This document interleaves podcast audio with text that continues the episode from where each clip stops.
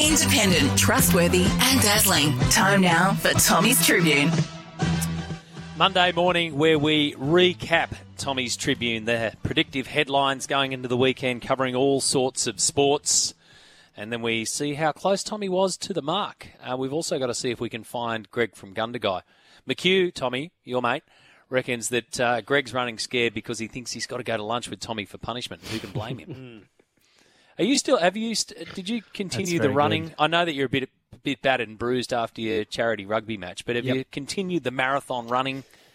I have, I have. I'm going to go for a run this suburb actually, Matty. So, um, yeah, a bit sore, but you know, I'm going to go for a run this. I did a I did a half marathon a few weeks ago, a few Okay. about two Saturdays ago. I just got up. I was like, righto, let's just let's just run. Let's just do a half marathon, see how I go. And yeah, it went well. All right. Well, mate, I've just I've just quickly googled it.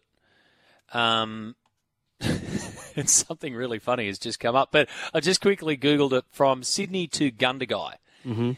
is uh, 432.5 kilometres. Right.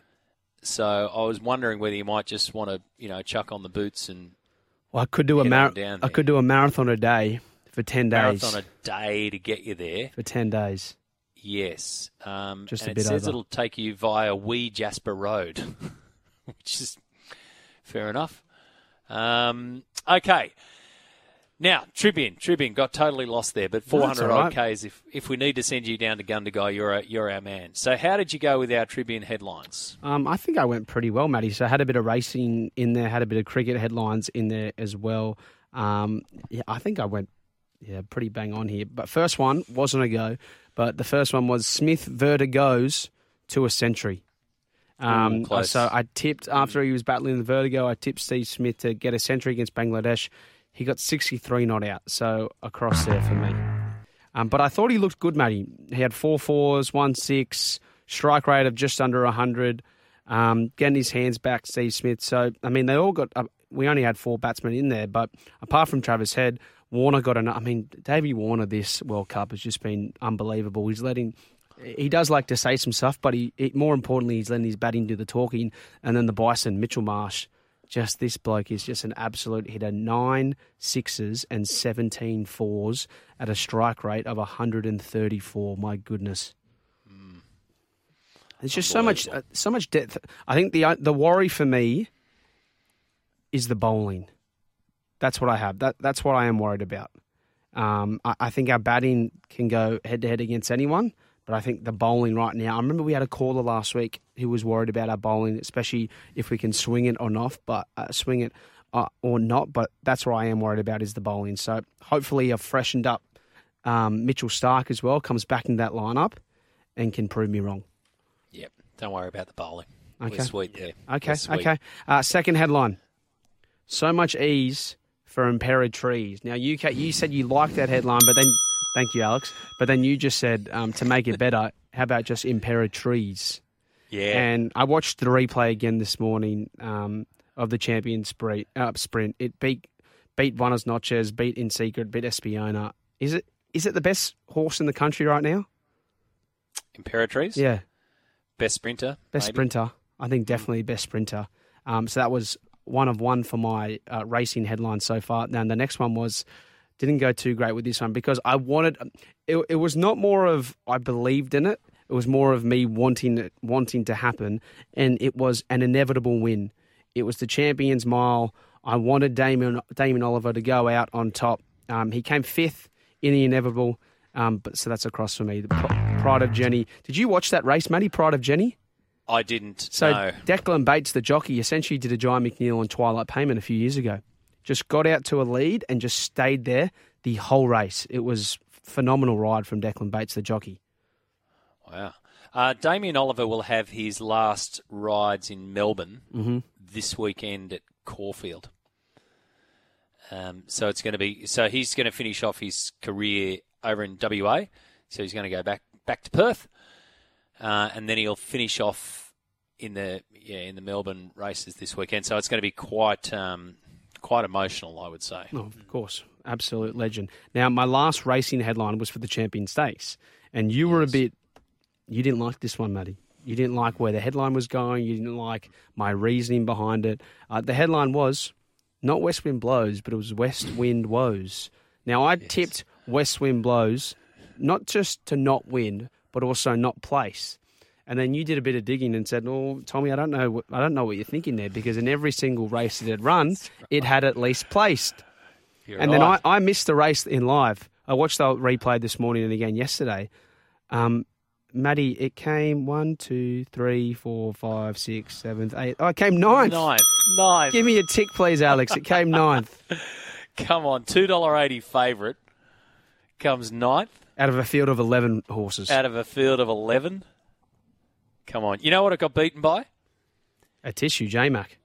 No, no, no. Yeah, yeah, yeah. Um, sorry, you know what it beat home?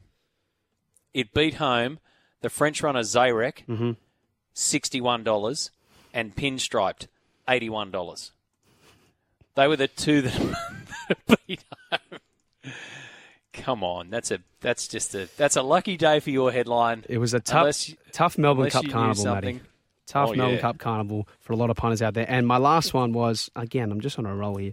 Puff goes the magic for the Dragons. I tipped them. Yeah. Tipped them not to be part of Magic Round. Um, I went through all those reasons last hour, so we don't need to go down that track once again. Matty, I'll just ask you about the draw. Do you think that they're a bit overrated draws and like and really breaking them down? I think a little bit. They can be overanalyzed because you've always got to play a team, but I think it does matter in certain situations when you play a team, where you play a team, um, how that team is is coming up when you play them. But it is a bit hard to kind of analyze it. What are we? when we're still four months or four and a half months out from the start of next season.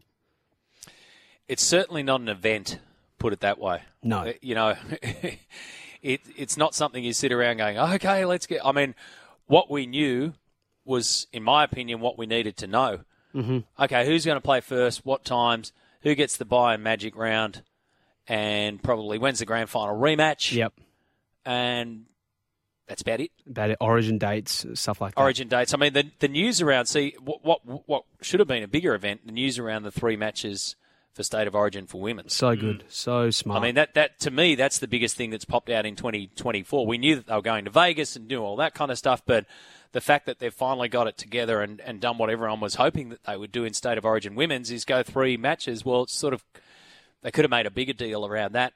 Um, but yeah, I, I agree with you. It, you know, they have to release the draw. There's no doubt about that. Is it an event? Is it something that everyone sits around, sweats, and watches their clock with? No. Um, it's our job to report it and sort of pick our way through it. And I think we've hit the main marks there as to who's going to play who at the key times. Yeah, and they're definitely trying to eventize it. I mean, they had the press conference this morning, Andrew Abdo going all in all about you know the details and how great the 2024 season is going to be bigger, better, bolder, and whatnot. But Matty, you spoke about it a, a bit before. It's going to be fascinating to see like the figures coming out of tho- those first two games or the first game, sorry, in Vegas, starting that season off. What the viewership, uh, the ratings are going to be with just Fox Sports broadcasting that match.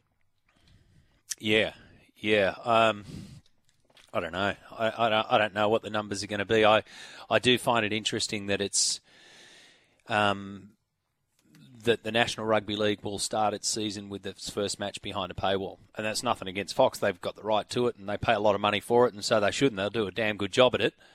But when people start to go, okay, well, where's this first match? Mm-hmm. Where do we start the season? We want to see the bells and whistles of Las Vegas and if you don't have access to subscription TV, if you don't have access to Fox's coverage, what do you do? Sign up if you can.